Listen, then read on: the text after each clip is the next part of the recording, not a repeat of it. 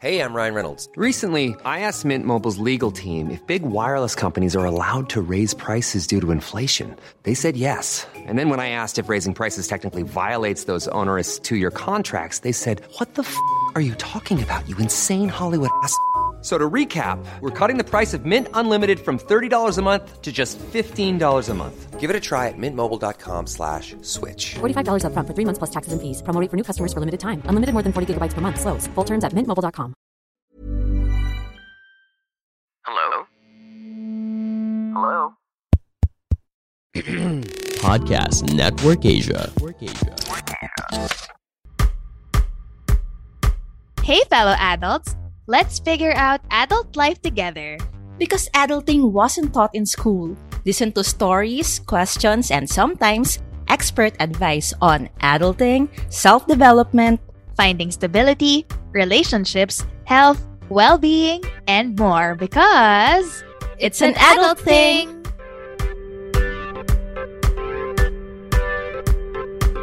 Woot woot woot! Hello, -y. We're back, mga moms and sirs. This is Carla. And this is Nika. Shout out po sa fellow adults natin na nagpapakalat ng mabuting balita. Chares.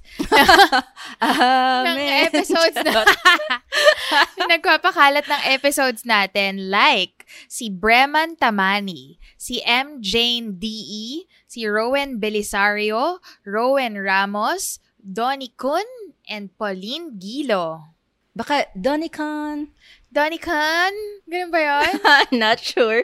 Let us know, Donicon, if you said it right. Pati rin, ma'am, kina Pawi on Twitter, kay Not Louis Lane, kay Lizelda Tumulod, Popshi Marvin Lopez, kay Fatwisha on Twitter. Sabi ni Fatwisha, she found her new podcast. At tayo yun. Kami naman yun, no? Inassume ko Iba lang. pala. Meron pa, ma'am. Hello din. To Princess Kyra Rebula, who told us na sobrang helpful po ng mga topics ninyo. Nakakatulong sa mga entering sa adult age kagaya ko po. At eto pa. Eto pa, eto pa, ma'am. Best Ano, ano sa, yan? Best sa pag-recruit ng new listeners natin. Si Ma'am May May Zamoras. Pinost pa niya yung chat nila ng friend niya kung saan. Nagpadala Hmm. siya ng voice message para makumbinsi ang friend niya na pakinggan tayo. Sabi niya, bakla may papaano ko sa'yo. May re-recommend ako sa yung podcast. Pinapakinggan ko. Napakaganda, napaka-aliw, napaka-maturing. Sure. It helps me to grow. hindi siya boring pakinggan kasi nakakaaliw yung mga nagsasalita. Tapos, parang lahat ng topics, hindi mo isipin kailangan mong mapakinggan yun. Tapos, pag napakinggan mo, parang, shit, wala lang, basta gusto ko lang i, ano, i-share sa'yo, nire-recruit kita makinig dyan. kasi, grabe, parang nakaka, nakaka-mature, te. Kahit makinig ka lang dyan habang naglalaba ka, nagluluto ka, nagtutupi ka ng mga nilaban mo. Ganun, ganun ako pag may ginagawa ako, naglilinis ako, ganyan, nak- naka- naka-play lang siya. Tapos parang big part lang siya ng ano ko, ng growth. Oh, gusto mo yon gusto mo yun? May pa-voice recording. Sobrang benta sa akin, ma'am. Recruiter. Pero wala pong bayad yon Promise. Ah, walang bayad yan. Yan, ah. Walang bayad yan. Sariling kagustuhan po niya yan. yes po. Wala rin pamimilit.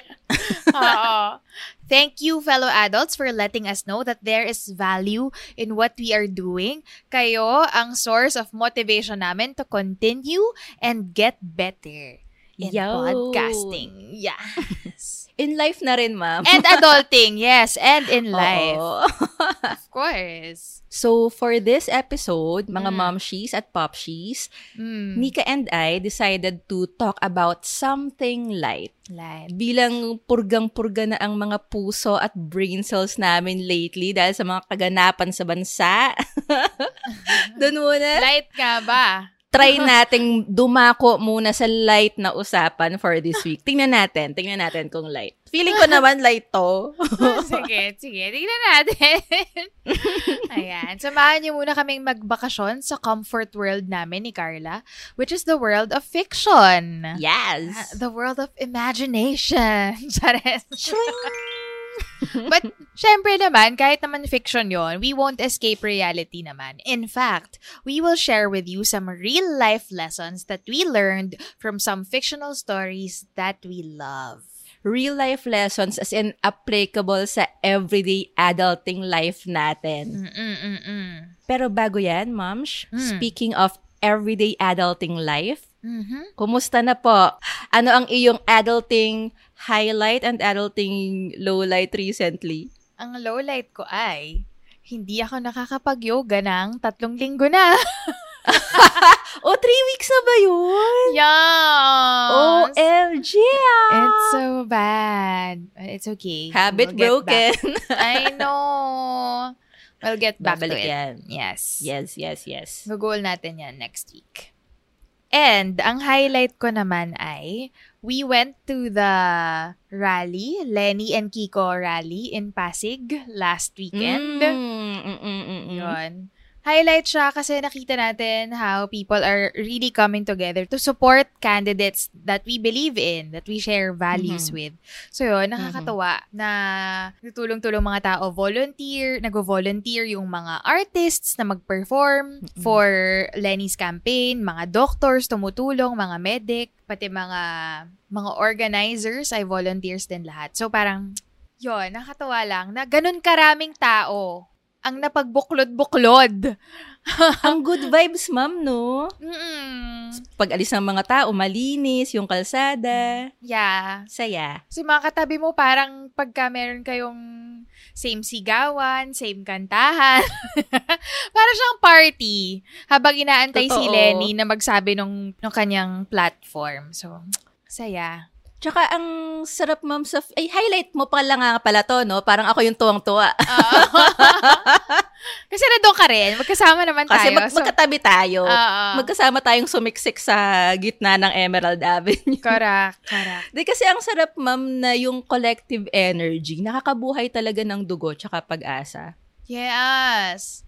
Iba yung pag-asa. nakikita mo lang sa trending online, iba Mm-hmm. yung kasama mo talaga yung hundreds of, Of people. thousands of people na Mhm. pare-pareho kayo ng aspirations. Yes. Sobrang sarap sa pakiramdam. Yeah.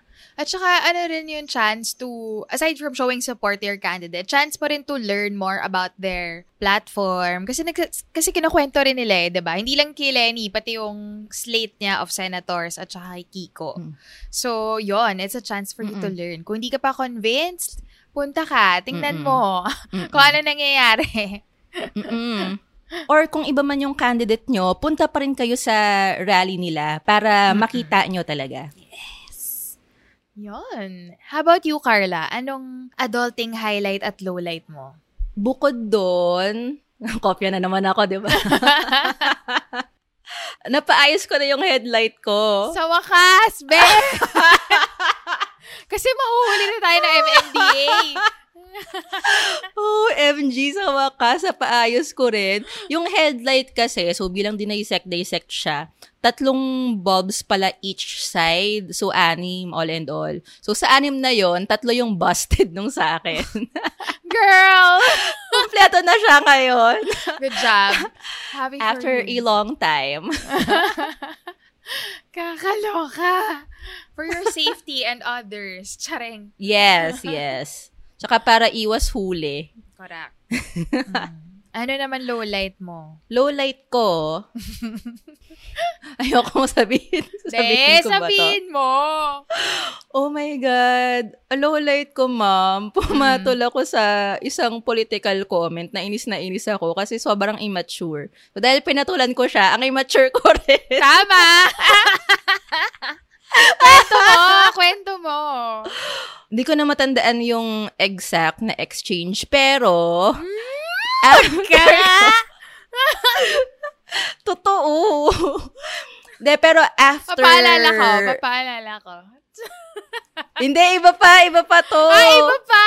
Okay, okay, Decent okay. yung kunento ko sa iyo eh. Ito, Ah. Diyos ko, bardagulan talaga. Oh my gosh, what happened? Pero, so meron akong isang nilive na comment na pang-visit lang talaga. Mm. Tapos, edi okay na. Maya-maya, nung nahimasmasan na ako, Oh, binura ko, oh. nag-log in ulit ako, tapos binura ko. Kasi na-realize ko, OMG, walang ibang intention yung comment na yon but to cause harm. Emotional, psychological harm. Walang mareresolve, walang maliliwanagan, wala nga akong important or new info na sinabi. So, parang ako, ah, it was so tempting and na-tempt ako, pero binura ko. Sana hindi niya nabasa. Kasi, ah, unnecessary yung additional stress na dinudulot natin sa isa't isa. So, ayun naman po. Okay, at least na pag-isipan mo after, 'di ba, na okay, hindi tama yung ginawa ko. Tatanggalin ko. yeah, yeah. So, I need to up my skills of regulating my emotions and behaviors. While on social media. Yes.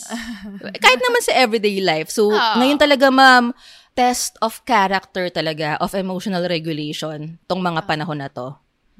Kaya nga naman, dun muna tayo sa light para may break yung puso't kaluluwa natin from sige. those things. sige, sige, sige. All right. Okay, sige. All right, let's hop into the world of fiction para makalimutan natin yung mga stressful things na yan. By the way, oh, hindi lang kami ni Carla, hindi lang tayo, Carla, ang mag-share dito ng ating mga favorite fictional stories. We'll also be reading some of the lessons from fiction that you guys, our fellow adults, shared with us via Instagram. Also nga pala guys, para lang clear, we'll try our best not to spoil Try. crucial parts of the stories na i-share namin. Pero if may ma-spoil man kami, either i-blip na lang natin sa edit, no? O kaya, magbibigay tayo ng spoiler alert right before. Okay. Para di naman masira yung experience nila. Okay. Pero rest assured guys na we won't be giving significant spoilers. Siguro mga minor details lang, but no endings and no plot twists will be revealed. Cut to. Plot twist! Chareng! ah, ayan. o sige, simulan na natin to. Ikaw ba, ma'am? Ano ang una mong isi-share? Nako, napaka-light nito. Sobrang light nito. Nak, ma'am, pag yan Holocaust, ha? Mga Meron favorite mamaya. mong... Oh my God! Mga paborito mong genre. Oh, ano yan? Ito, ma'am, ang fa- ito, isa sa mga libro na marami ako natutunan. Actually, it's a series of books eh. Pero yung Hmm. ikukwento ko na lang muna is the first book, which is Okay. Ender's Game. Favorite ko rin yan! Yan, si Ender. Yan. So, Ender's Game, series of books siya. I think five books. Pero, I'm gonna talk about the first one. Para Kasi yun lang yung maganda. Oops! ma-spoil. O, hindi ah. Maganda yung iba. Pero pa, Okay. pabigat na kasi siya ng pabigat eh. Bawat Ah, okay, sequel. okay. O, dito tayo sa light. Dito tayo sa light. Sige, tignan natin kung light nga ba ito, no? Okay, so Ender's Game, it's a 1985 military science fiction novel ni Orson Scott Card. So, it's set in a time, in an unspecified date in the future of our Earth. So, hindi alam kung kailan siya nangga- nangyayari, pero in the future siya, set. So, sci-fi, modern, eme. Ang bida dito ay si Ender. Thus, Ender's Game. Mhm. so, si Ender Wiggin, siya yung bida. Bata pa siya. I think he's around 8 or 9 in this book. Mhm. Pero, due to his um, high intelligence, ganyan. Genius is- yarn. Genius siya. Sila magkakapatid, actually. Mm-mm. Um, napadala siya sa isang training academy called Battle School, located Mhm. in an orbit above the Earth. Ganyan. Mhm. It, yung battle school na yon, it's built to train people to become soldiers na one day will battle against a vast alien race that us humans call buggers. Mhm. So, yun yung tawag nila. So, kasi meron daw impending na alien attack from the buggers. So, nagtitrain na ng mga tao. ROTC siya, pero out of this world. Ganong level. Literally. Literally. yon. So, yon. So, maliit na bata lang si Edder. At saka marami siyang detractors. Charot. Marami siyang haters. Ganyan. Kasi nga naturally gifted siya, matalino, ganyan. Mm-mm. Pero hindi niya hinahayaan na that will stop him. So, he keeps on practicing. So, Mhm. yun. Meron sila mga simulations of battle. And he Mm-mm. uses his creativity, his, uh, yun nga, yung pagka-genius niya to ah, maneuver around those mga challenges. Ganyan. Yarn. Yan. Tapos nagkaroon din siya ng sarili niyang team. So, meron na siyang mga team of young kids din na kagaya niya na siya yung nagli-lead. Ganyan. Tapos yung mga games na nilalaro ni na Ender, yung mga simulation, uh, it simulates how the buggers or yung mga aliens attack them. Tapos si Ender, he keeps on finding ways to outmaneuver them. Parang na, na, na-observe niya ng maiga yung kalaban na predict niya. Tapos nagagamit niya yon to defeat them. Mm-mm. Basically, yun yung kwento ng Ender's Game. Mm-mm. Ang mga natutunan ko dito, Oo. marami ako natutunan dito, Mga military tactic ba yung mga natutunan military mo, ma'am? tactic, yes. share nyo sa amin. Share mo sa amin. Share mo sa amin. Hindi. Eh, dito kasi sa first book, ang napansin ko, it's more about Ender's self-discovery. Kasi nga, Mhm. lumalaki siya. Dun sa ibang books, iba, ibang klase ng uh, life lessons yung makukuha. So dito, sa first book, what I learned from Ender is to think creatively to get over your disadvantages. So si Ender nga, Mm. payat, maliit, bullied. Some people don't Mm-mm. like him. Ganyan. Mm-mm. Pero that didn't stop him. Tapos meron pa siyang teammate, isa sa mga pinakamabata at pinakamaliit, si Bean. Can you imagine a person being Mm. called Bean? Imagine how small that is. Charot. Yon, pero lagi pa rin nilang na-outmaneuver yung mga challenges na binabato sa kanila. Tapos isa sa mga quotes na sinabi ni Ender kay Bean, sabi niya, I need you to be clever, Bean. I need you to think of solutions to problems we haven't seen yet. So parang thinking forward, thinking like your enemy. And I want you to try things that no one has ever tried because they're absolutely stupid. I love that kasi it shows his mentality na thinking outside of the box. Mm-mm. Hindi lang isang way ang pag-solve ng isang problema. Yes. Diba? They're simulating in outer space eh. So walang up, walang down. Mm-mm. They're floating around. So ang hirap mag-maneuver. Pero they used what they have. Mm-mm. They are in anti-gravity so there's no gravity to help them. But they turned that situation around and they overcame those challenges. I think pa nga, mom, if I remember Mm. it right also, Go. kaya bata pa lang, tinitrain na sila. Kasi, pag daw mga bata, free pa yung imagination. yung mga older generals nila, masyado nang instilled. Rigid. Yes, yung mga rules. So, hindi na sila ganun ka-creative. Which the kids were. Yes. Ang lungkot lang though kasi mga bata pa sila tapos tinitraining na sila for Oo, mom. Ayan. Child exploitation. truly, eh, truly. Ayan. Isa pang natutunan ko is that violence is never the answer to anything. Kahit pa, Talaga ba? Char. yes, kasi mas marami pa ring disadvantages ang violence. Compared, Kumbaga yung net result niya, oo. negative pa rin. Mm-mm. Gets, gets. Parang for example, yung bullies na nambubuli kay Ender, na sinasaktan siya. Mm-mm. Kasi nga na, nauungusan ni Ender yung mga yung mga peers niya. Pero Mm-mm. did that violence help them become better than Ender? Pero, pwede nilang ma-eliminate si Ender. Pero Bully pala ako. ayan, sige Carla, galingan mo. Pwede nila Gets, ma-eliminate, pero Pero what's the point? Kasi magkakampi sila supposedly eh. Earthlings Exactly. sila eh. exactly, eh di nabawasan pa ng magaling na soldier yung Earth against the Mm-mm. buggers, against the aliens. So, di, Mm-mm. di in the end, lugi din sila. Mm-mm. Mm, yun. Isa pang, ayun, at saka, isa pang natutunan ko is that hatred stems from misunderstanding. So, Nako! Re- Sobrang ano late ba? nitong episode na to ah. Kala ko ba lalayuan natin yung ano? Kala ko ba fiction? Parang real life yan. Oo nga eh. Ayan, yun na nga. o sige, ma'am. Hatred stems from misunderstanding. Yung mga bullies ni Ender, they hate him because they don't understand him. Why are you so good? What are you doing?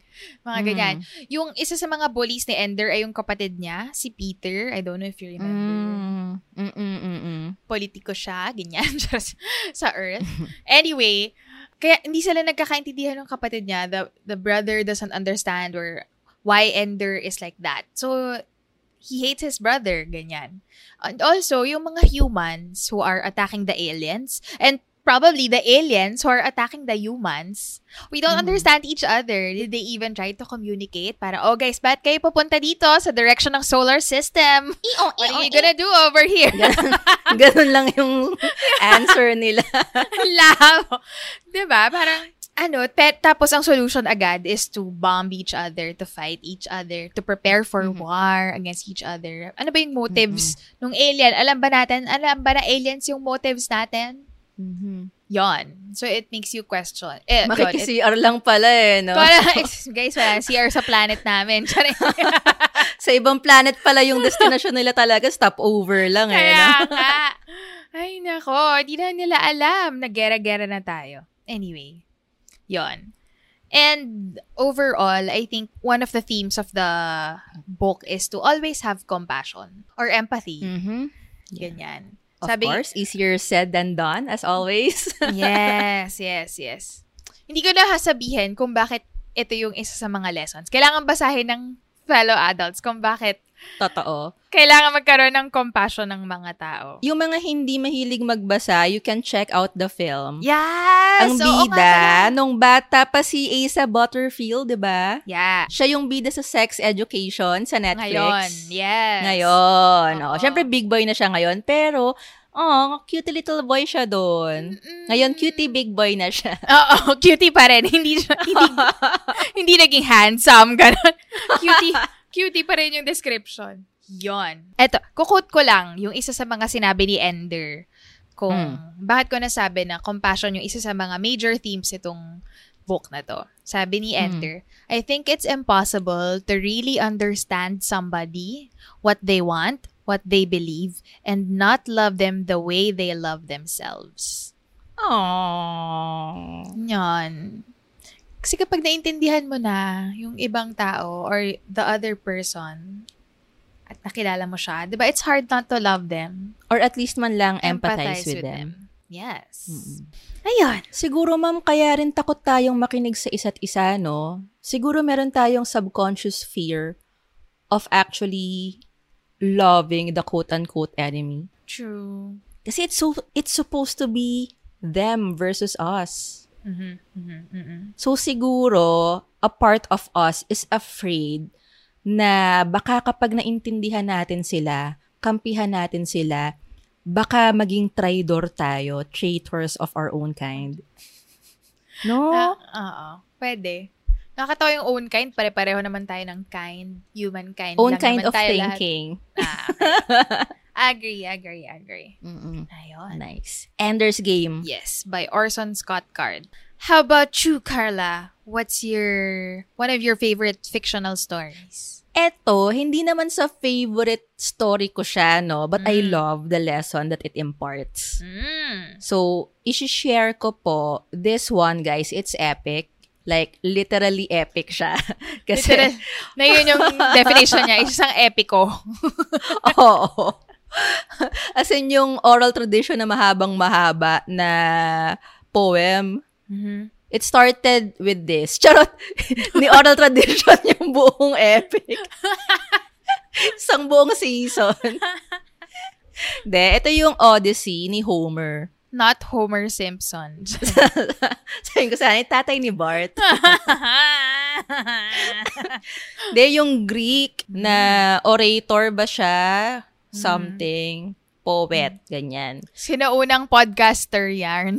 Oo, sinaunang podcaster siya, guys. Wala pang mic nun. Yung Odyssey, ang bida doon, si Odysseus. Mhm. Hirap sabihin, o basta si Tito Odi. Ito, hero, siya yung hero. Tapos itong part na ikakwento ko, after na ng Trojan War. So, pauwi na sila, nagsisail na sila pabalik Mm. sa kanilang lupain. Mm. Napadaan sila sa Island of Sirens, mga sirena. Mm. So, yung barko nila, ang captain, si Tito mo Odi. Oo. Oo. Tapos, alam, common knowledge na lahat ng barko and sailors na dumadaan dun sa island of sirens kapag narinig nila yung pagkaganda-gandang boses at kanta ng sirens kasi sobrang alluring ng boses nila. Medyo magka-boses kami. Sample, please. Para Wag na, ma-imagine baka- namin yung Odyssey. Wag na, baka may Please. mga Please, nagdadrive Carla, ngayon. please! Baka may mga, ano, baka may mga nagdadrive, mahul, mahumaling masyado. Okay, sige. o, eh, anyway, so ang nangyayari, never fails, no survivors. Pag narinig yun ng mga sailors, yung buong crew, yung ship, pumupunta towards them. Kumbaga parang nahihypnotize sila. Mm-mm. Name-mesmerize sila. Mhm. Babato-balani. Mm, wow. Pero, they're heading towards their death. Kasi, bato-bato dun sa area na yon So, mar- masishipwreck sila. Okay. Tapos yung shores pa nga raw ng Sirens Island, Island of Sirens, puro skeletons ng ibang sailors. Mhm, mhm. So, paano nakaka-survive yung mga sailors? Ang kalakaran nila, pag papadaan na sila dun sa island na yon, naglalagay sila ng beeswax sa tenga. Oh. Me- medyo nag-cringe ako dun sa way nila, pero fine. Kung yun ang meron sa kanila back then. Oo. Pero ito si Tito mo Odi nga, sobrang curious siya. As in, gusto niya talaga na, wait lang guys, gusto ko talagang marinig kung what's, bakit ba sobrang hyped yung boses na yun ng mga sirena. Oo. Oo. gusto ko marinig, gusto ko marinig. So, ang ginawa niya, yung crew niya, pinaglagay niya ng wax sa tenga para hindi marinig yung siren. Mm. Tapos siya, hindi siya maglalagay. Pero, pinatali niya yung sarili niya sa pole. Mm. So, naging pole dancer siya. Naging Charot. pole dancer siya. Na sina- habang sinasayawan yung kanta ng sirena. Labo. Ganda. Wala, Ang hindi ganda. kasama sa Ah, wala ba? Okay, okay. plot twist. Ayun na nga. Sabi ko, ang ganda. Ba't hindi ko naalala nung high school? So, yun ang usapan nila. So, sabi nung mga tauhan niya, eh, bossing, paano kapag inutos mo sa amin, captain ka namin eh, paano pag sinabi mo na, kalagan nyo ako, kalagan nyo ako, Ah, punta oo, tayo doon, doon Ah. tayo sa island ng sirens. Sabi ni Captain Odi, o pag sinabi ko yon it means na that's the time na kailangan yung higpitan palalo yung tali ko. Kasi Okay. baka makawala ako sa sobrang pagpupumiglas. Okay. So, dumaan na sila sa Island of Sirens. Siyempre, hindi naririnig ng ibang sailors yung kagandahan ng boses ng mga sirena. Si Tito Odi, siya lang yung nakakarinig. Tapos siya, oh my God, it's not enough na pakinggan ko to. Kailangan nating pumunta doon. So, Ah. huhumayaw na siya. Parang, boys, punta tayo doon. Doon tayo, doon tayo. Siyempre, mga boys, boss, di ka namin marinig. Charot. Correct! Correct! Oh. So, basta hindi siya sinunod nung boys niya. Hanggang sa nakalagpas na sila dun sa island ng mga sirena. Oh, So, nakasurvive yung buong crew nila. And then, Tito Odi lived to tell the tale. Mm, mm. So, ang natutunan ko doon is know your weaknesses and protect yourself from it. Bind yourself from falling into your weaknesses. Kasi ma'am, sh- ang willpower, like, ang dami ng body of research na ang willpower ay overrated. Self-hack is key. Kumbaga, wag na nating i-deny sa sarili natin na, hindi, hindi, kaya ko yan. Sige, I will fight it through willpower. Disiplina lang. Dasal lang talaga. Oo.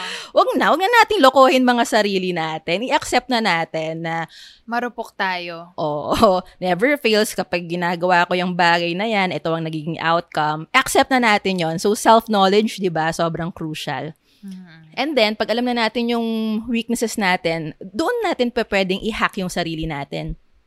So for example, ako, mom, sh- well, ito naman even before ko narinig to si Tito Odi. Dati, pag pinapadalhan ako ng credit card ng mga bank, Mm. kinakat ko kaagad, tapos sinatawagan ko agad sila. Na parang, excuse How dare me. you? How dare you send this to me? How dare you tempt me? Pinapakat ko talaga. So, parang ako, oh my... Kasi mom, kahit nung wala pang pinapadalang credit card sa akin, pag may kasama akong friend sa mall na may credit card, tapos halimbawa makakita ako ng magandang sapatos, rubber shoes, Patay tayo. OMG, nakikiswipe ako. So, what more kung ako yung may dala ng credit card, di ba? Swipe galore. So, X na, in, I'm not even attempting na mag-credit card. Alam ko yung tendencies ko. And, yun din, yung line of thinking. Kaya, di ba, pinapatay ko yung router pag bedtime ko na. Mm. Kasi, mom, ang internet, yun yung parang sirena sa akin. Oh! oh! Tinatawag ako ng internet. Facebook. Twitter, bardagulan. So alluring. so, pinapatay ko yung router. That's my way of binding myself dun sa pool. Hanggang sa mairaos ko yung gabi, pagising ko na, uy, in fairness, nakatulog ako. di, ko, di ako inabot ng umaga. So, yon know our weaknesses, our weak spots, and wag na nating lokohin yung sarili na natin na kaya natin siyang i-fight through with willpower protektahan na natin yung mga weak spots na yun. Huwag na natin i-expose yung sarili natin sa um, sa mga ganong possibilities. Or expose man natin yung sarili natin sa ganong possibilities, be sure na meron tayong pang-bind. Parang yung ginawa ni Tito Odi. At saka may mga friends siya na tinulungan siya. True. Dahil hindi siya narinig. Charot. ano, boss? Ano? Hindi ka namin marinig. eh. OMG, Hindi hindi, ba- hindi, kasama yun, hindi kasama sa canon na istorya yun na. Baka magalit si Homer. Hello, ginawa nga natin pole dancer si Tito Oy. sa bagay, no? Yun pa ba Wala ikakagalit na siyang niya? magagawa. Ayan. Ah, magandang sto. Magandang lesson yon. Ito naman, share ng fellow adults natin. Ge, ge. Ano ba yung mga fictional stories na kinapulutan nila ng real life lessons? Sabi ni Allure, so, tama ba? Kim, no? Allure. I love the Allure. name. Allure. Diba?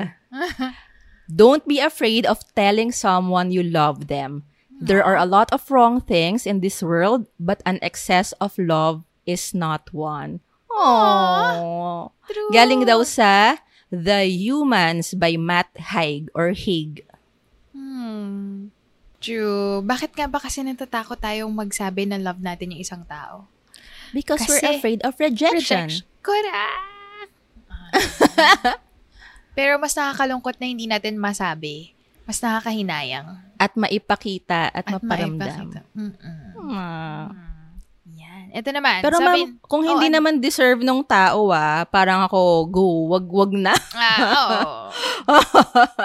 kung harmful yung taong yon, love the person from afar. Hmm. Okay lang yan. Tama, tama, tama, tama. Okay, ito naman. Sabi ni Kim Ortinez. Sabi niya, not from a story, but from the nursery rhyme, Row, row your boat. Four lines lang, pero doon ko talaga na-realize na to take it slow. Haha. Sometimes you just got to let the universe take you wherever you are meant to be. Love it. Mom, sh- Oh. meron din ako sarili kong interpretation ng row, row, row your boat Ah, ah. sige! Pero yung next lines, Oh, I'm ano? sure hindi, feeling ko naman hindi ito yung intention nung gumawa ng Writer. nursery rhyme. Oo. Oo, ng nursery rhyme. Oh. Na-realize ko, dun sa pagkasabi na, row, row, row your boat gently down the stream, merrily, merrily, merrily, merrily, life is but a dream. Tama? Tama naman yung pagkaalam ko, no? Oh. Kasi, mom, sa mindfulness practice, the self, itong ina-assume natin na self, it's just a stream of consciousness. Nakakalang tinapa. Oh. And the life that we assume is a narrative, it's just a dream. Most of it is just an illusion. So, nung napag-connect ko siya, parang, OMG, we're just rowing down the stream and might as well be merry because life is just a dream. Yun lang naman. Oh, di ba? di ba? Sige. Sige! Eto, sabi naman ni Marion Ann 88. Mm. People think that intimacy is about sex, but intimacy is about truth. When you realize you can tell someone your truth, when you can show yourself to them, when you stand in front of them bare, and their response is, You're safe with me, that's intimacy. I love it! Galing daw yun sa The Seven Husbands of Evelyn Hugo by Taylor Jenkins Reid. Oh, Love it! And I believe that description of intimacy. Same, same. Agree. Yes! Ito naman, from Tony Polines. Sabi niya, this one is from the movie Moulin Rouge. The greatest thing you'll ever learn is just to love and be loved in return. Yarn. Mm, sarap naman ng feeling na yon. Totoo. Tsaka hindi lang sa romantic love yan ah. Yes, yes. Love in general. Even by our pets, especially dogs, who love us unconditionally. Grabe. True. Greatest thing. The greatest thing. Yes. O ikaw, ma'am, sh- ano, may light ka pa ba dyan na learning? Mom, light talaga. O, de, sige, kung ano mang meron ka. Okay. Sige. Na-happy na ako dun sa row row your boat ni Kim.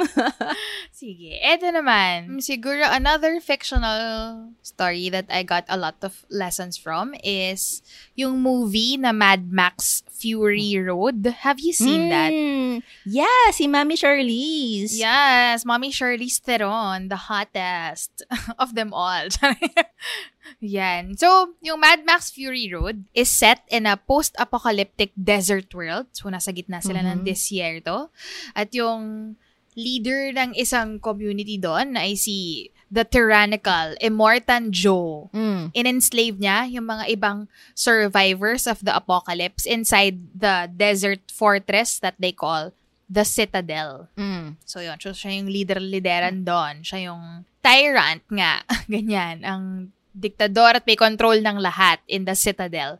He withholds all the resources, for example, water, food, ganyan. The people there were so dirty, di sila nakakaligo dahil wala kang tubig, walang pagkain, they were weak and you know, talagang desolate. Ganong levels yung pamumuhay doon sa Citadel. Except for, of course, the family of Immortan Joe and his, like, his military, the officers that he commands, yung mga high-ranking officials who works for him. Parang kahit pre-apocalyptic, parang familiar yung ganyang scenario. Diba?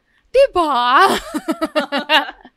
Tapos si Immortan Joe, he, he enslaved five women that he calls the wives. Pero ang totoo ay slaves naman talaga niya. Sex slaves. And the purpose of those women is to breed more sons and children for Immortan Joe. Mhm. So my favorite character there is Furiosa, played by Charlize Theron. Si Furiosa ay isang high-ranking warrior. Yeah. Ang rank na ay Imperator. So parang, parang general, ganun level, mataas siya. Parang Reyna Imperatrice sa Oo. Flores de Mayo.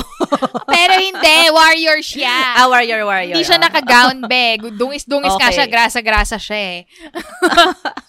Tapos, she drives this super big rig, big truck na ginagamit to get gasoline from one place, from the source to back to their town, the Citadel, for energy, for transportation, etc., etc., for getting resources.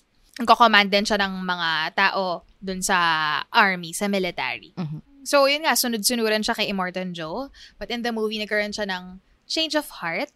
At ang naging purpose na niya in the movie is to lead the five wives in an es- daring escape away from Mm. Immortan Joe. Kasama niya doon si Max, si Mad Max. Pero for me, mas bida talaga si, si Madam Furiosa dito. OMG, all this time, ang nasa utak ko talagang bida, si Charlize Theron. True, true, true. Same, Sino same. nga si Max? Tom Hardy? Yes. Mm. Yun. It's a very deadly high-speed chase through the wasteland. Ma'am, napagod ako sa pagpanood doon sa totoo lang. Talaga? Ay, well, oo, nakapagod siya. Truly. Truly. Kasi thriller eh. It's thrilling. Totoo, totoo. Action-packed. Blood-pumping. Totoo, yung adrenaline rush mo, parang ko, oh my God, two hours na yung adrenaline ko. okay po ba katawan ko neto? true, true, true. But I love it kasi yung character yung change ni Furiosa at saka ni Mad Max was like, good job, guys. Parang ganun yung for so, me. from fanatic, naki-empathize siya dun sa mga oppressed, I wouldn't say she's a fanatic, but she's a an ally. an ally and uh, parang strict follower. Oo, okay. Tsaka warlord siya eh. So, Mm-mm, gala- mm-mm. galamay siya, kumbaga. Ah, so from being galamay of the dictator, nagka-change of heart, pumanig siya sa oppressed. Yes. Pwede pala yun. Pwedeng mangyari yun. Yes. Pwede pala yun eh. Ayan. Ito yung mga na-realize ko from that movie. Mm. Real life realizations. One Mm. is yung scarcity. Yung kakulangan ng mga resources or the scarcity mindset which leads Mm. to hoarding of resources, mag-iimpok ako, akin lang tong resources na to. Greed. Hindi ko i-share sa iba. Greed is what causes problems. Mm-mm. The mindset. The mindset.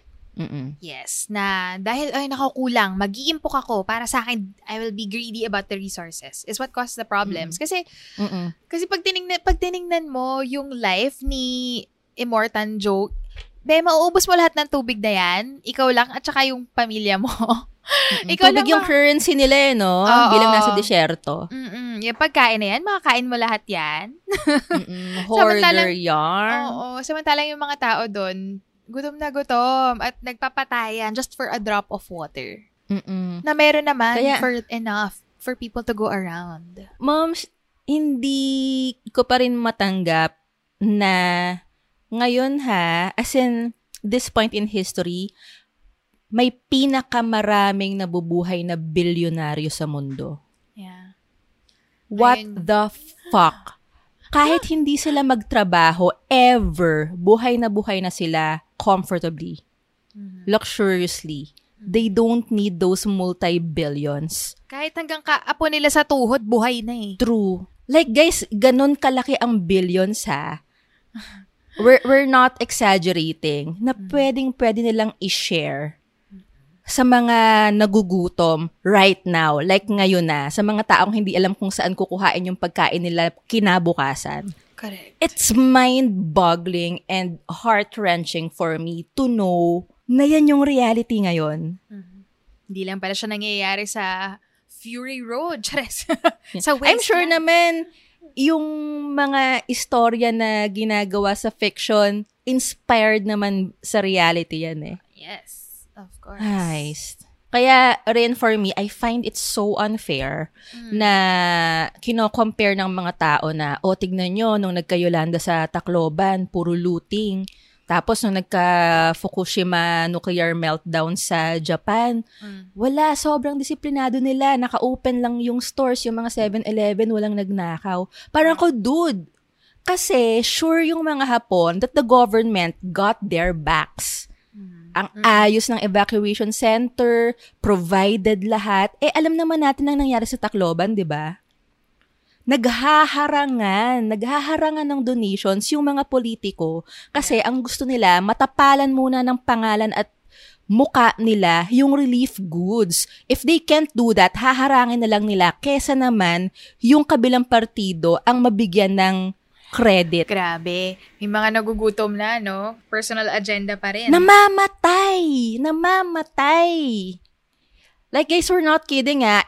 Hanapin nyo, i-google nyo yung mga news from credible sources. Ganon ang nangyari. So parang how dare you compare Japan with Tacloban? J- The Japanese government had the backs of the Japanese. Where whereas Taclobanons were left to die in hunger, in injuries, Mhm. s- sobrang scarce na sitwasyon. It's not comparable. O, ang light, di ba? Diba? Ito yung gusto ko sa episode na to eh.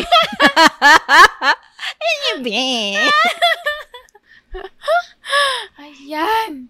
Ah, ay, isa pang real ah, realization is that people are not objects. Alam naman na natin yon pero Mm. may mga tao pa rin na gumagawa nun. Treating women as objects Mhm. to be used, treating people to be used for their own agenda. So parang it's a reminder na, hey, hindi objects yung mga tao for na para sa lang gamitin. Meron silang mga sariling buhay. Ganyan. Kasi y- yun nga yung mga wives na in-enslave niya, yun lang yung nagiging purpose nila. To Mm-mm. bear his children. Wow. Walang ibang life yung mga yan. Walang free will. Ganun. Mm-mm. Another realization is that yung change of heart. Na people will have a change of heart when they are exposed and they are able to witness the hardships of the others. Yung others na hindi nila naiintindihan. Pam, parang consistent dun sa Ender's Game. Yes. Na, 'di ba? Sabi ni Ender, na it's impossible for you not to love your enemy kung nakikita mo lang yung perspective nila. Yes. Another real life lesson that I got from Mad Max Fury Road is that women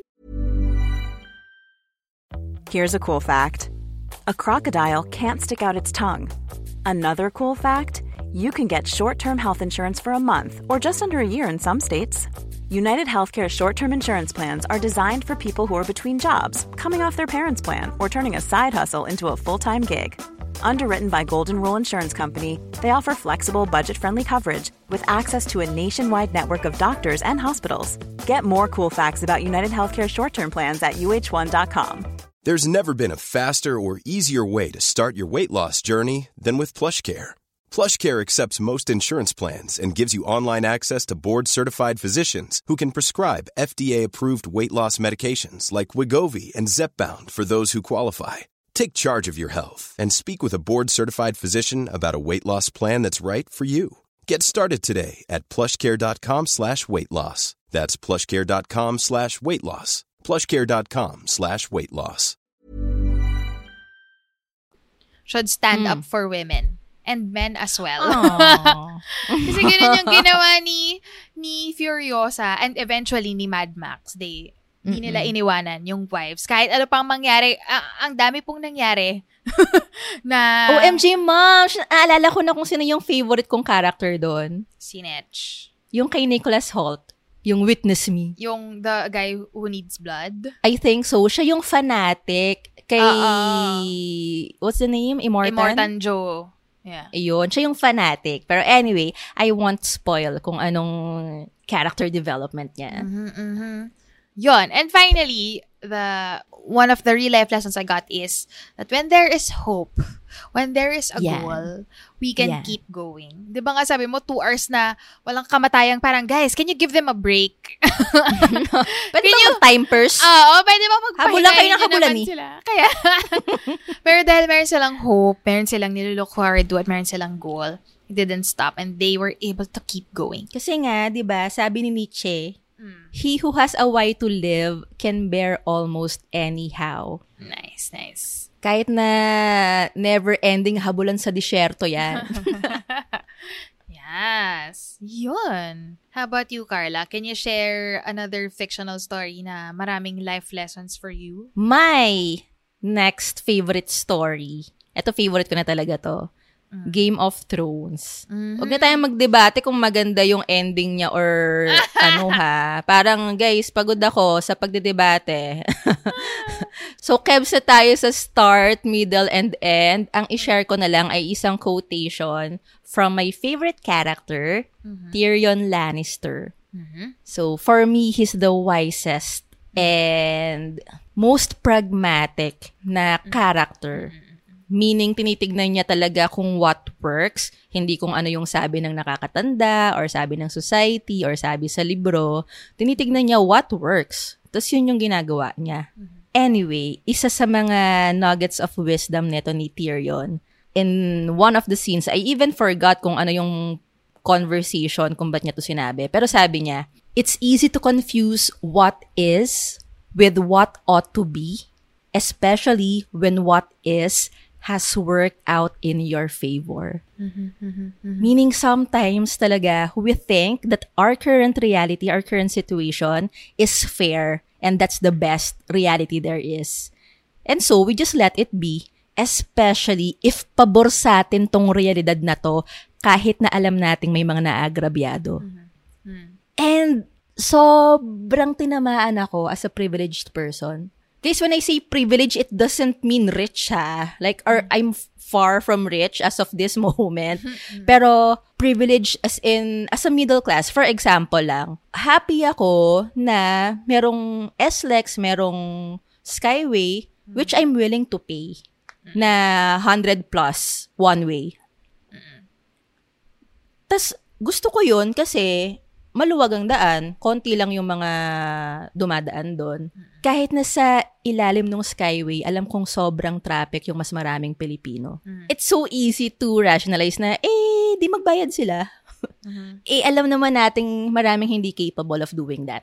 I mean, it's public transport. It's highway. It's supposed to be subsidized by the government. It shouldn't be a privilege of the few. Yung UP card ko, as in my UP badge, it's an unquestioned advantage for my employment. Any employment, all of my previous employment. True. As in, lagay mo lang sa resume mo na, from UP ka, shortlisted ka kaagad. We're not kidding, guys, ha? Reality yun. And in my mind before, that's fair. Kasi UP is one of the best schools. Mm, mm.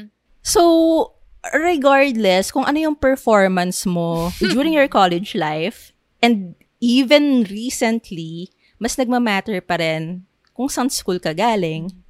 I'm sure naman not in all companies, ah.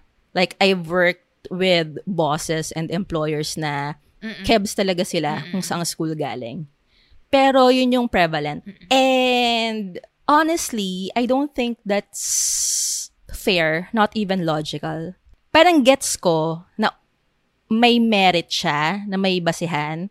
Pero feeling ko, there's a better way of doing the hiring system. Na after interview, pag nakita mo na, ah, maalam talaga tong taong to, without looking kung saan galing school, ah, kasi bias na kaagad yon papwedeng yung mga pagpipilian mo, halimbawa, na top three candidates, ipa-work mo for a week or two. Tapos, pagmitingan nyo ng team kung sino yung best na katrabaho. Na ganun ang nire-recommend ni Adam Grant na organizational behavioral psychologist, researcher, author. I-search nyo siya sa social media, guys. Ang dami nang sinishare na knowledge. Anyway, pero if I push for that reform, eh, mawawala yung advantage ko, advantage natin ng maraming taga-UP. So, sobrang tinamaan lang ako na, ah, oo nga no, oo nga no, umaapela lang tayo pag nakakanti na tayo. But as long as the system works for us, Yes. deadma tayo. Deadma. Kahit may inequality. Yes, yes. And yun naman yung nangyari kung bakit ang daming nagparehistro for the first time Mm-mm. sa botohan. Kasi sobrang nakanti ang middle class nitong pandemic. So yung mga dating apathetic, ngayon na feel na ng mga tao na OMG. Ganito pala ang mangyayari kapag hindi effective yung government. Pati ako apektado. Business ko apektado. Yes. Kabuhayan, apektado. Yon. So, ngayon, I'm very, very skeptical of the expression na, eh, ganun talaga eh. Now, I really ask, ganun nga ba talaga? Or convenient lang kasi sa atin tong sitwasyon na to, that's why we don't wish to change it. Love it. Yun, tong si Tyrion Lannister, maraming truth bombs na sinasabi eh. ang ang galing nga kasi Tyrion is one of the most privileged people in all of the kingdom. He comes from one of Yes. the richest families. So how the did Lannisters are the richest he Yeah, so how? family. How did he come to this realization? I think, I mean, di ko siya na-meet in person, pero I think kasi ostracized siya sa Lannisters, di ba? Hated siya eh. Treated siya as an other. Mm-mm. Kaya, nandun siya sa laylayan ng Lannisters. Marginalized. Oo, Ah. marginalized din siya. Kahit na sabihin mong wealth-wise, privileged siya. Mm-hmm. He's able to empathize with the oppressed. Kasi siya, within the Lannisters, oppressed siya. Mm-hmm. I think. Yep. Tsaka yung mga nakakasalamuha niya during his life there in the series, Mm-mm. 'di ba? Mga henchmen, mga arkiladong help. Best friend niya, Gun. Oo, 'di ba? Yung mga kasama niya, mga common people na nakakaramdam ng mga common struggles no, doon sa kingdom nila. And So, he's a wide reader. Yun pa! Yes! So, kapag talaga naburburst yung maliit na bubble natin, no? Yung maliit na mundo natin, through reading, through going out, yung sa kinalakihan natin na mundo, and through meeting people, doon natin nakikita na, OMG, hindi lang reality ko yung mahalaga, at hindi lang reality ko yung tama. Yes. Maraming reality sa mundo na kailangang i-address equally. True. True, I super agree. Yun nga si Tyrion, di ba nagpunta pa siya sa the, what they call the edge of the world, sa end nung wall. Kasi nga ganun siyang Mm. person. Gusto niyang puntahan yung mga lugar. At, oo. Mm-mm. At doon niya nakausap yung mga mga soldiers of the Night Watch. Doon niya nakausap si Jon. Snow. So, nagkakaroon siya Yeah. ng bagong perspectives. Mm-mm. Love it. So, guys, seryoso, I hope kabahan na tayo pag dumarating yung times na sure na sure na tayo na ito yung tama, but at the same time, you know for a fact na you haven't gone out of your little world. Hmm. Kabahan na kayo. Because chances are, sobrang laki nung blinders na nasa mata natin pag ganun ang sitwasyon. Agree, agree, agree. Yun. Ano naman kaya ang masasabi pa, masishare ng fellow adults natin? Eto, sabi ni Jessie from The Alchemist ni Paulo Coelho, break the monotony. 100. Mm. Yeah. 100% agree daw siya. Sabi, ito, ito raw yung context, sabi ni Jessie. When each day is the same as the next, it's because people fail to recognize the good things that happen in their lives every day that the sun rises. Wow. So, mag-grateful list. Actually, ma'am, itong monotony thing, ang antidote dyan is mindfulness, like legit. Mindfulness not only of the good things that's happening, pero kahit na yung mga inconveniences. Kasi doon natin ma-realize how interesting and nuanced our everyday is. Kahit hindi yung day natin, kahit yung mga taong lagi nating kasama. For example, meron kang partner, jowa, asawa for like five years na feeling mo kilalang kilala mo na siya. Like, dude, no, five years, it's nothing. Ang dami nyo pang madidiscover sa isa't isa. So, be mindful. Be mindful of their tone, of their voices, of alam mo ba kung ilan ang nunal niya sa muka, ang dimple ba niya nasa kanan or kaliwa? Napapansin mo ba kung sino sa mga relatives niya ang kapag kasalamuha niya, Naiinis siya. parang bad trip siya, or kapag kasalamuha niya, lagi siyang nakasmile? Sinong favorite niyang relative? Among your pets, sinong favorite niya? So, there's always something interesting that we can find in people if only we become mindful of our interactions with them. Eto, sabi ni Marinela Dayaw, you can't cling to the past because no matter how tightly you hold on, it's already gone. Sabi ni Ted Mosby sa How I Met Your Mother. o, yan po. Ito naman, sabi ni Pao Chavez. Sabi niya, We never lose our demons. We only learn to live above them. Sabi ni The Ancient One sa Doctor Strange na movie. I so agree, mom. The patola demon in me is still here. I Yeah. just have to try to rise above it.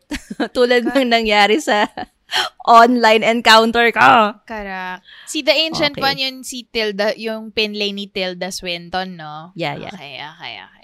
True, true. Parang yung lesson mo kanina sa The Odyssey na hindi naman mawawala yung urge or the desire. Yeah. It's what you do about it. True, true, true. Ayan. Ito gusto ko, sabi ni It's LG. Oh. Love at first sight is not true by Elsa. Correct. Tama. so frozen. Go older sister slapping sense into your younger sister. Although, Pero in real life, Mm. in real life, kaya may ascendancy yung older sisters na manampal ng katotohanan kasi pinagdaanan eh. din natin yun. correct. At saka kahit naman pinagsabihan ni Elsa, si Anna, Yan. tinuloy pa rin niya. Nalaman na lang niya. Kaya naman. Nung medyo na delikado Ayan. na yung buhay niya, no? Totoo yan. Hindi nakinig eh. Ay. Tayo mga fellow adults, di tayo nakikinig. Buti pa si It's LG, nakinig kay Elsa. Tama. No? no, no, no. Tingnan natin. Hintayin natin ang sagot ni It's LG kung nakinig nga ba siya. Or did you learn it the hard way? Tsare. Yeah. Si Anna. Alright. So, ma'am, siya ikaw. Ito, balita ko meron kang sobrang light na entry. Super light. Like, oh my gosh. Fairies, flying, unicorns, dragons. okay. Sige, ano yan? Napaka-light nito. Okay, okay. so, the third fictional story, a, a historical fiction siya. So, Hmm. the title is The Boy in Striped Pajamas. So, meron itong story... Si B1 ba yan? Or si B2? Te, Charot. Te. Ang dami mo nang i-edit. Nagbibigay pa ako ng walang kwentang joke. Pero oo, naka-striped Oh, sige. pajamas sila na parang Diba? si B1 at B2. So, the boy in, lang. the boy in striped pajamas, meron itong book at meron ding movie. At, Mm. Nakakatawa na yun, pero na-realize, ang gumanap din ng boy in striped pajamas, ang gumanap doon na Bruno, the, the young German boy, ay si Mm. Asa Butterfield din. Totoo ba? Oo. OMG! Wala lang. Coin- what a coinkydink. He's got good projects. He, he does. Yan. Okay. So, The Boy in Striped Pajamas. Ito ay kwento ni Bruno. Uh, it's told in the eyes of Bruno. Tama ba? It's Mhm. told in the point of view of Bruno. He's a young German Mm. boy who was growing up during World War II. So, Nazi Germany. Mm. Yung time na may Holocaust, time na pinapatay yung mga Jews and people of other colors and races na hindi German. So, yung tatay ni Bruno is a German Nazi high-ranking soldier. So, he's an officer. Mm. Yan. Tapos, parte ng trabaho niya, ng tatay niyang sondalo, may time na na-assign yung tatay niya into the, ang tawag nila ay out with, out with. So, napadala doon yung tatay nila sa malayong Mm. lugar. Doon siya naka-assign, nakabase. Mm. And si Bruno, lumaki siya sa Berlin. So, syudad. Pero napunta sila sa parang medyo farm area, Mm. ganun. Sobrang Mm. rural, ganyan. Mm.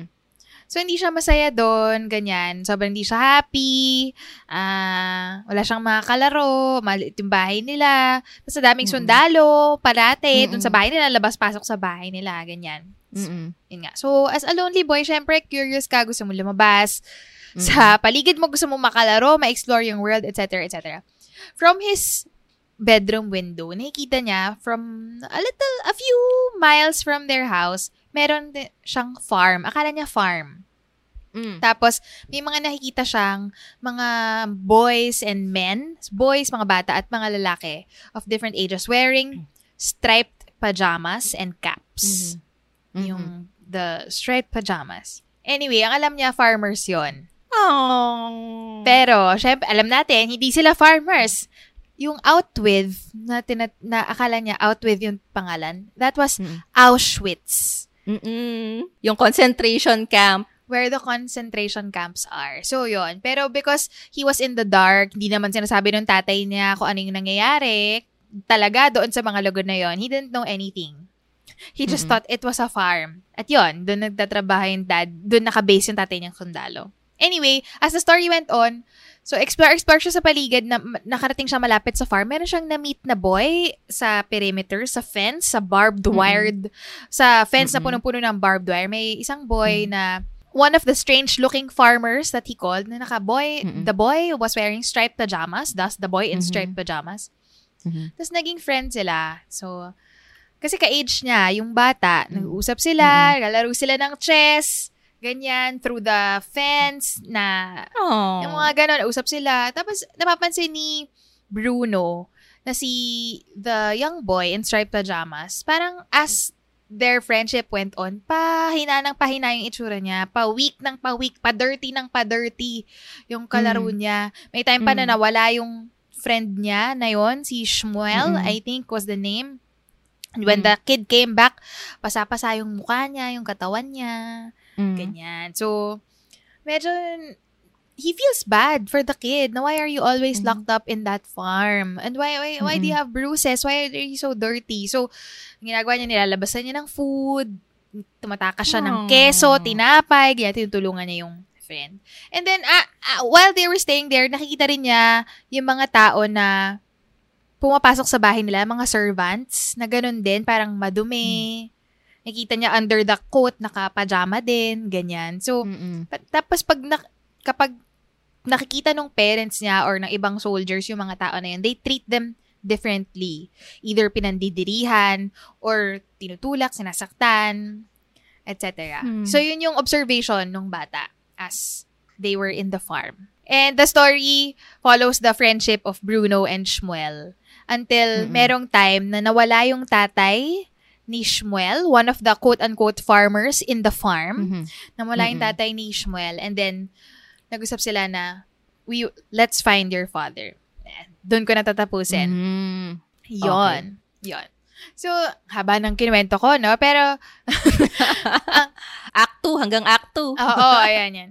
So, ang na-realize ko while reading this was, well, una, this is how, this is the mindset of what Nazi Germans, the Nazis, were thinking about the Jews and people who are not like them, who are not German like them. Mm-mm. May isang line doon yung tatay niya, sabi niya, ina-explain tatay niya na, ah, those farmers, uh, those people, they are not people at all.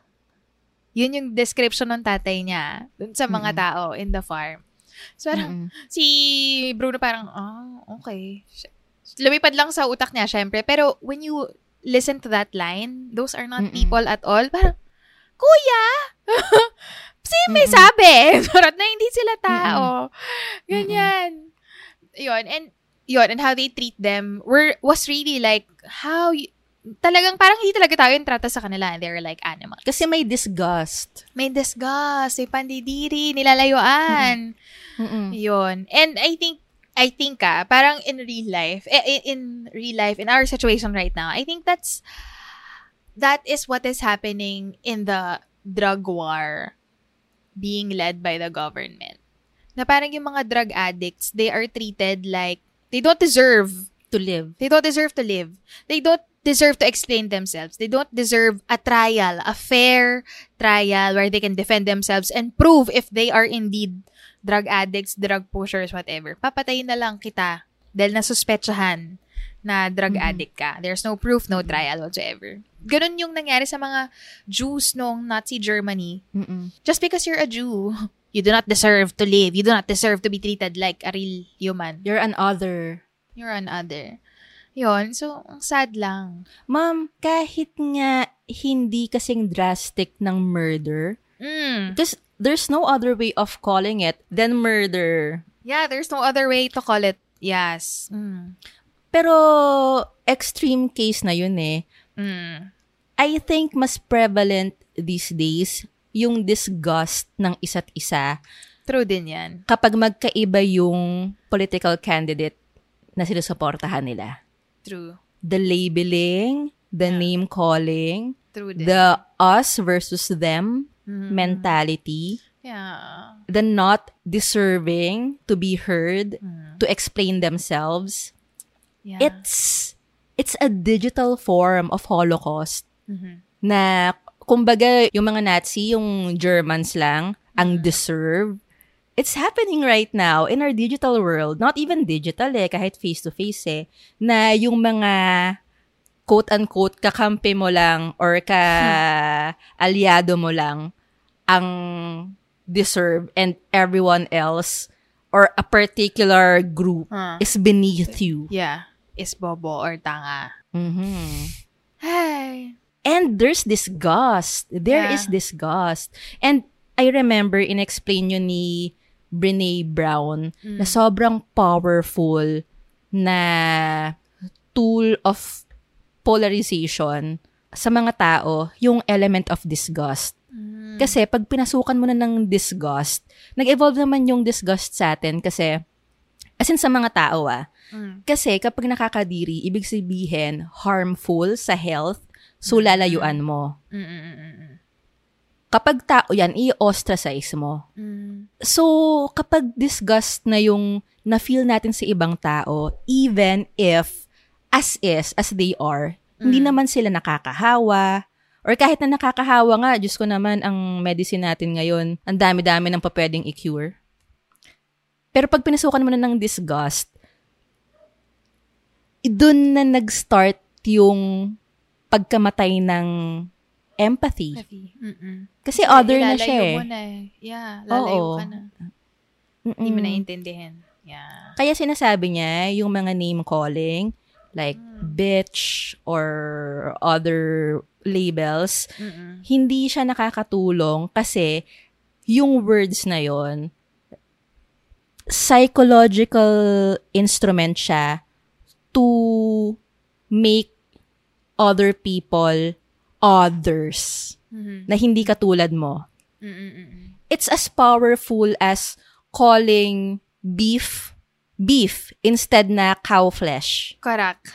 Yeah. Kaya tinatawag ng mga tao na beef ang karne ng cow, pork ang karne ng baboy para hindi natin maisip na kumakain tayo ng kapwa natin mammals. Yeah. Tinatry nating kalimutan na ah hindi yan hindi yan pig. We're not eating pig, we're eating pork. Iba 'yon. At eh, we're not eating cow, we're eating beef. Iba 'yon.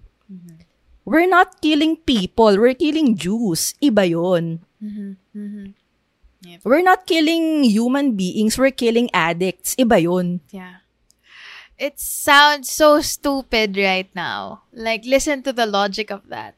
Ah. Yeah. Same. Palitan nyo lang yung mga labels na yon.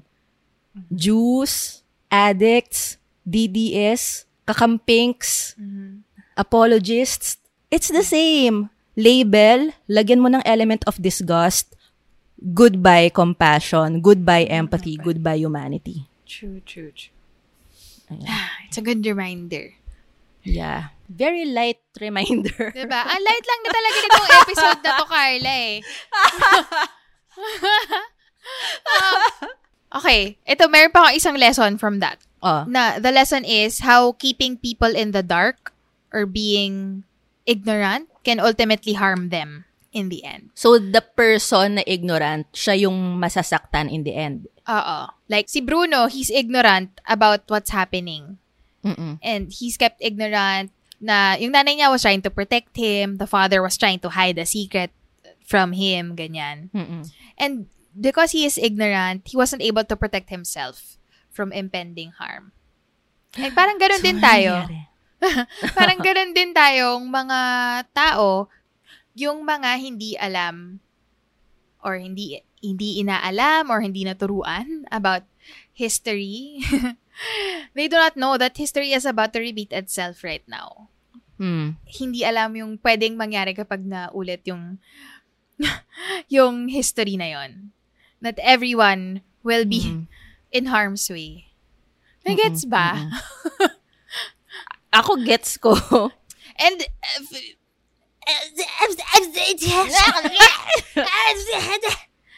And I think yung educational system din, the educational system na hindi napapaganda, hindi napapabuti, at hindi nasa-serve yung mas maraming tao well, Mm-mm. I think that's that's a way of keeping people uneducated, keeping them in the dark. So that they don't know that they're being abused. Mm. Mm-mm. Mm-mm. Yun. So, ayun, wag nating hayaang maging biktima tayo ng ano, ng being kept in the dark. Ang hassle, moms, kasi we don't know what we don't know. True, true din yan. hindi natin alam na, ah, hindi ko pala alam to. True, Diba? Oo. So, I think, bukod sa maayos na pampublikong sistema ng pag-aaral at paaralan, other than that, I think one of the best cures to this problem is curiosity. Yes. Ask questions. Keep on asking. Don't be satisfied with one-liners. Give follow-up questions. So, bakit nga ganon? So, paano mo nalaman yan? Mm-mm. San, anong source mo niyan? So, ano naman yung sabi ng iba? Curiosity, guys, mas importante na mahusay tayong magtanong kesa mangolekta ng substandard na sagot. Curiosity is key. True, true, true, true, true. Ah, ang light. 'Di ba? I know. Yes. Ang light, di Gusto ba? mo pa ng light? ang light, di ba? Baka naman yung next mo, light naman, Carla. Ito, pop culture, pop culture. Ah, sige. Walang patayan. Sure. Hunger Games. wow. So calm. so serene. yes, Teeny Bopper. Uh-huh. Shoota, ano na? Light lang, di ba? Maikli lang to. Okay. O sa mga hindi familiar sa Hunger Games, yung Hunger Games parang battle royale yan. So magpupul ng mga tao, mga teenagers, young adults. Tapos magko-contest sila. Mm. Simple lang yung contest nila. Magpatayan Napakadali. kayo dyan. Yan. Magpatayan kayo. Last man standing. Siya yung mananalo. Mm. Ang light Yun. lang. Light lang. Parang ano. Parang yung stripe pajamas mo. Oo. Ayun. So, ang all-time favorite line ko sa Hunger Games, twice to na ulit. Hindi book yung binasa ko eh. Pinanood ko yung pelikula. Mm. So, si Katniss, siya yung bida, isa siya sa mga contestants. Anong tawag ng contestants? Challengers. Charot. Tributes. Tributes. Isa Challengers. siya sa mga tributes. isa sa mga contestant. Oo. So, nung second na pelikula, ala, may pa round 2, nakaka-lurks. May pa Ah. round 2 ng contest. Oo. So, ito yung time na yung mga tao nagpa-plot na ng revolution. Mm, mm, mm. So, even yung mga contestants, meron silang totoong alliances outside of the game. Mm-mm. Kasi ang gusto na nila is pabagsakin yung system. Because it's just so effing wrong. Why would you do that to people, di ba? O magpatayan ko dyan f- for our entertainment. Correct. So, bago sumalang si Katniss dun sa round 2 netong saga na to, nitong game, sabi nung coach niya, nung mentor niya, si Haymitch, Mm. sabi niya, Katniss, when you're in the arena, remember who the real enemy is Tanda. na naulit kasi nung haggard-haggard na sila dun sa loob ng game mismo, Mm-mm. may mga namatay na, hindi niya makita yung partner niya, na jowa niya. Mm-mm. So, ang taas na ng kapraningan ng paranoia ni Katniss to the point na yung isang tribute din, Mm. muntik na niyang panain. Mm-mm, mm-mm, mm-mm. So, si Finnick yon sabi ni Finnick, remember who the real enemy is. Mhm, mhm. Tapos nahimasmasan si Katniss, tapos binaba niya yung arrow niya. And sobrang tago sa akin yun. Kasi it's happening sa atin, especially now, Yeah. na nagbabangayan tayo na nagbabangayan, but we're being used. They're pitting us against each other. Ending pare-pareho tayong talo. Sabi nga, di ba sa kanta na Tatsulok, hindi pulat dilaw tunay na magkalaban. So guys, let's remember who the real enemy is.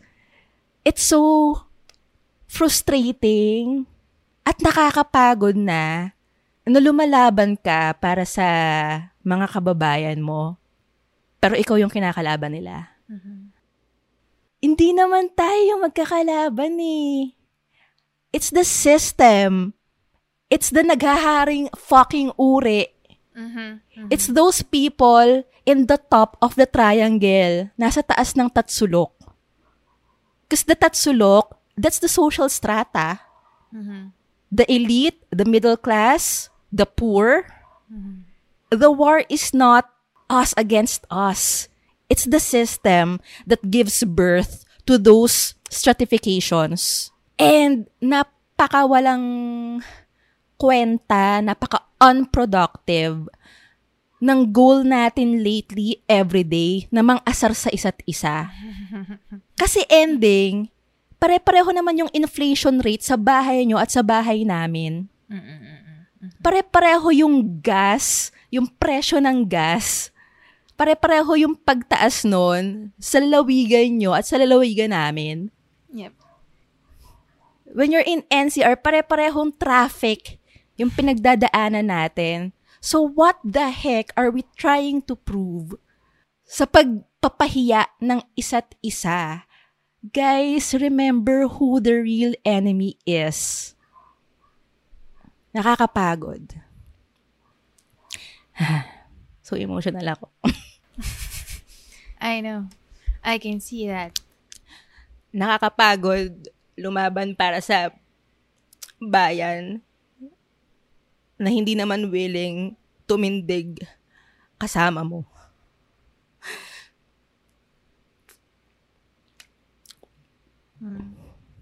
People have died. People are dying not only through violence, but through graft and corruption. Sa bawat bilyon na nawawala sa mga ospital, ang daming hindi makapagpagamot. Correct. Hindi lang sa healthcare, sa marami pang social services. And I hate it that it's okay with people that fellow Filipinos are dying as long as their bet will be in the position of power. It's sick.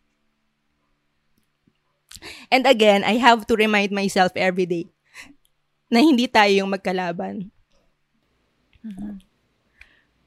Because chances are, those people debating with me, debating with us, sila yung pinaglalaban natin. Sila yung kailangan ng subsidy. It's just so tiring. But then again, if we have a why, we can bear almost anyhow. So, laban lang. Di ba ang light? Ang light. Wala akong naramdamang emosyon eh. so, yun lang, guys. Hunger Games. Remember who the real enemy is. The enemy eh, are the people who... Hindi ko ko na-explain na maigi enough kanina. Pero these are the people who are power hungry, who want to keep their wealth intact, na ang agenda for staying in power is not to help us Filipinos, but to but to answer their own personal agenda, to maintain their wealth, to stay in power. How do we know kung sino yung mga taong yan? Tignan mong mabuti sino yung tumatakbo sa highest position na sa track record never naman may nagawang significant para sa mga Pilipino. For others. Yes. Mhm. Sino yung may pinakamalaking interest na kailangan protektahan? Mhm. Na kapag nanalo siya, hindi na niya kailangan bayaran yon. Mhm. Na hindi niya kailangang harapin yung hostisya for the crimes that their their family has done.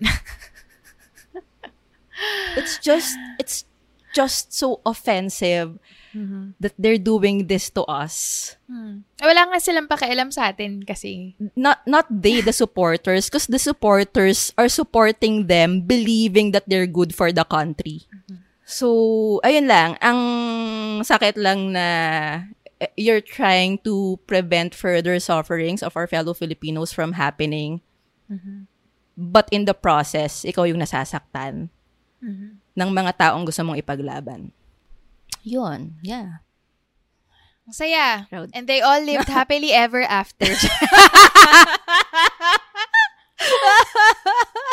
after voting for the right people on May Yan. 9. Charing! okay. Sabi Oo. naman ng fellow adults natin. oh, ano sabi nila? Baka gumaan-gaan naman yung kalooban natin dito. Oh. Tama. Ito, sabi ni Kat Rhea. Si Kat. Reyes to. Hmm. 90% of life is confidence. And the thing about confidence is no one knows if it's real or not. Na. Nakuha niya raw yun sa Euphoria with Ooh. emoji. Ito naman, sabi ni Miss Normelette. Without pain, how can we know joy? From The Fault in Our Stars by John Green. Yeah. Medyo may pagkasadista yun ah. Charet. Pero totoo, di ba? Yeah, yeah. Na if we don't know what pain is, paano natin ika- ikabubon niya yung ano, joy?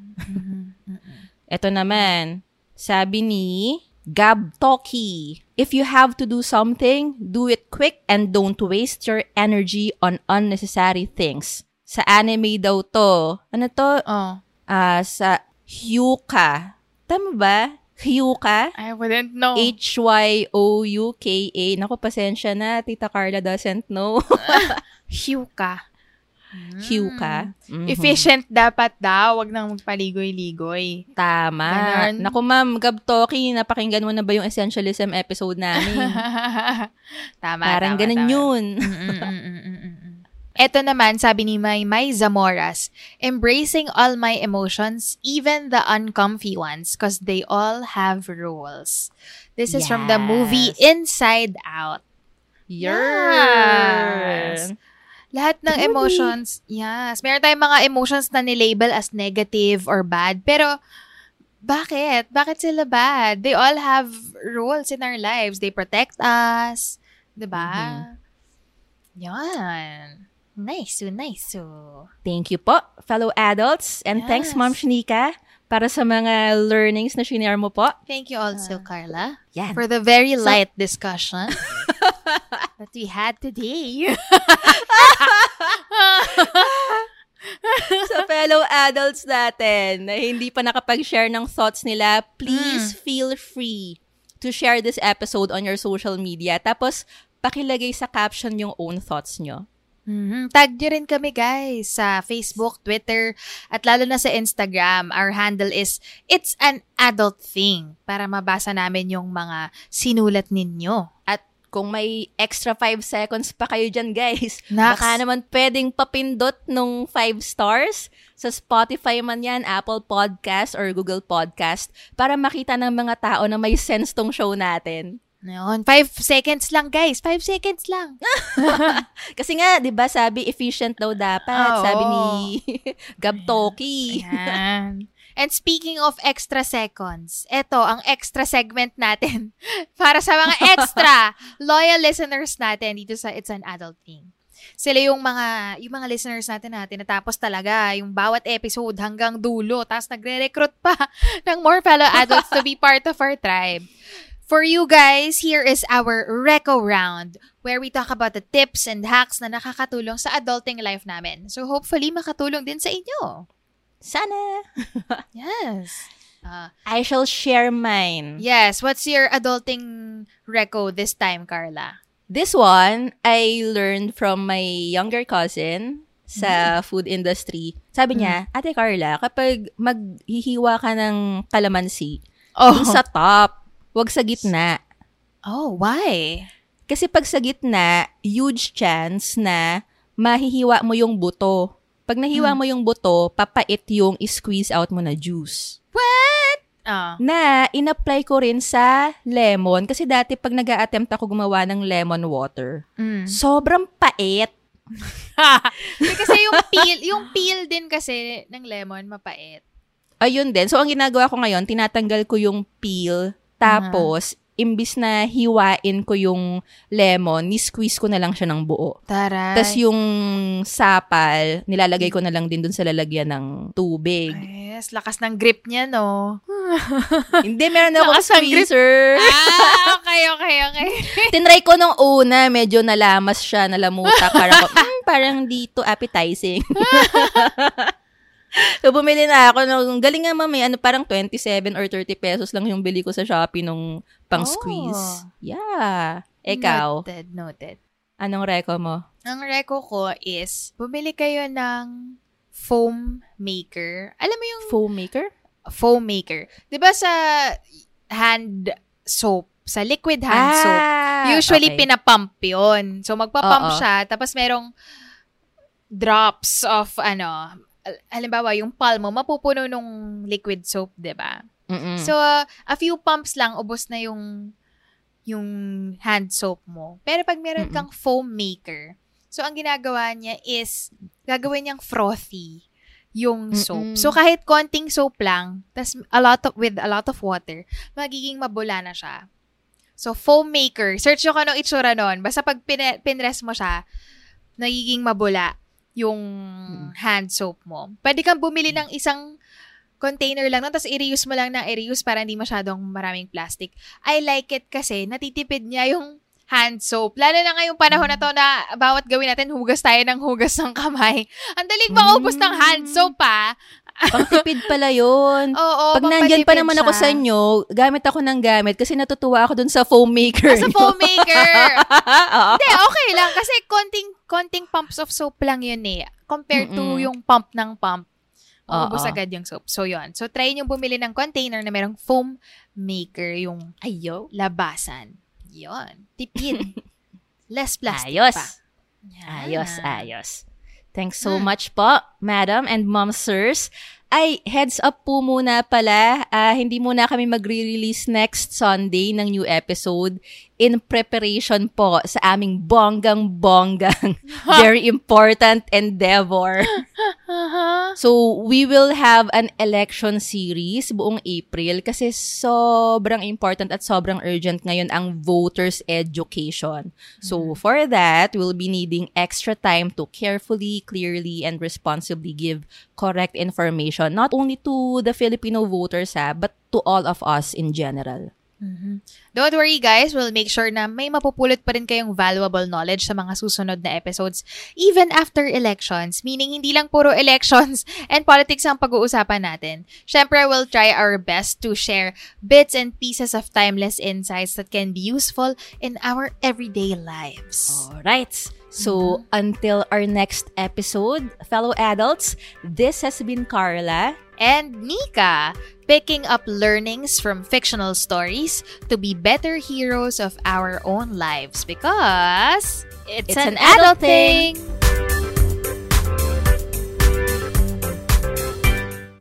The views and opinions expressed by the podcast creators, hosts, and guests do not necessarily reflect the official policy and position of Podcast Network Asia. Any content provided by the people on the podcast are of their own opinion and are not intended to malign any religion, ethnic group, club, organization, company, individual, or anyone or anything. Ever catch yourself eating the same flavorless dinner three days in a row? Dreaming of something better? Well, HelloFresh is your guilt free dream come true, baby. It's me, Kiki Palmer. Let's wake up those taste buds with hot, juicy pecan crusted chicken or garlic butter shrimp scampi. Mm.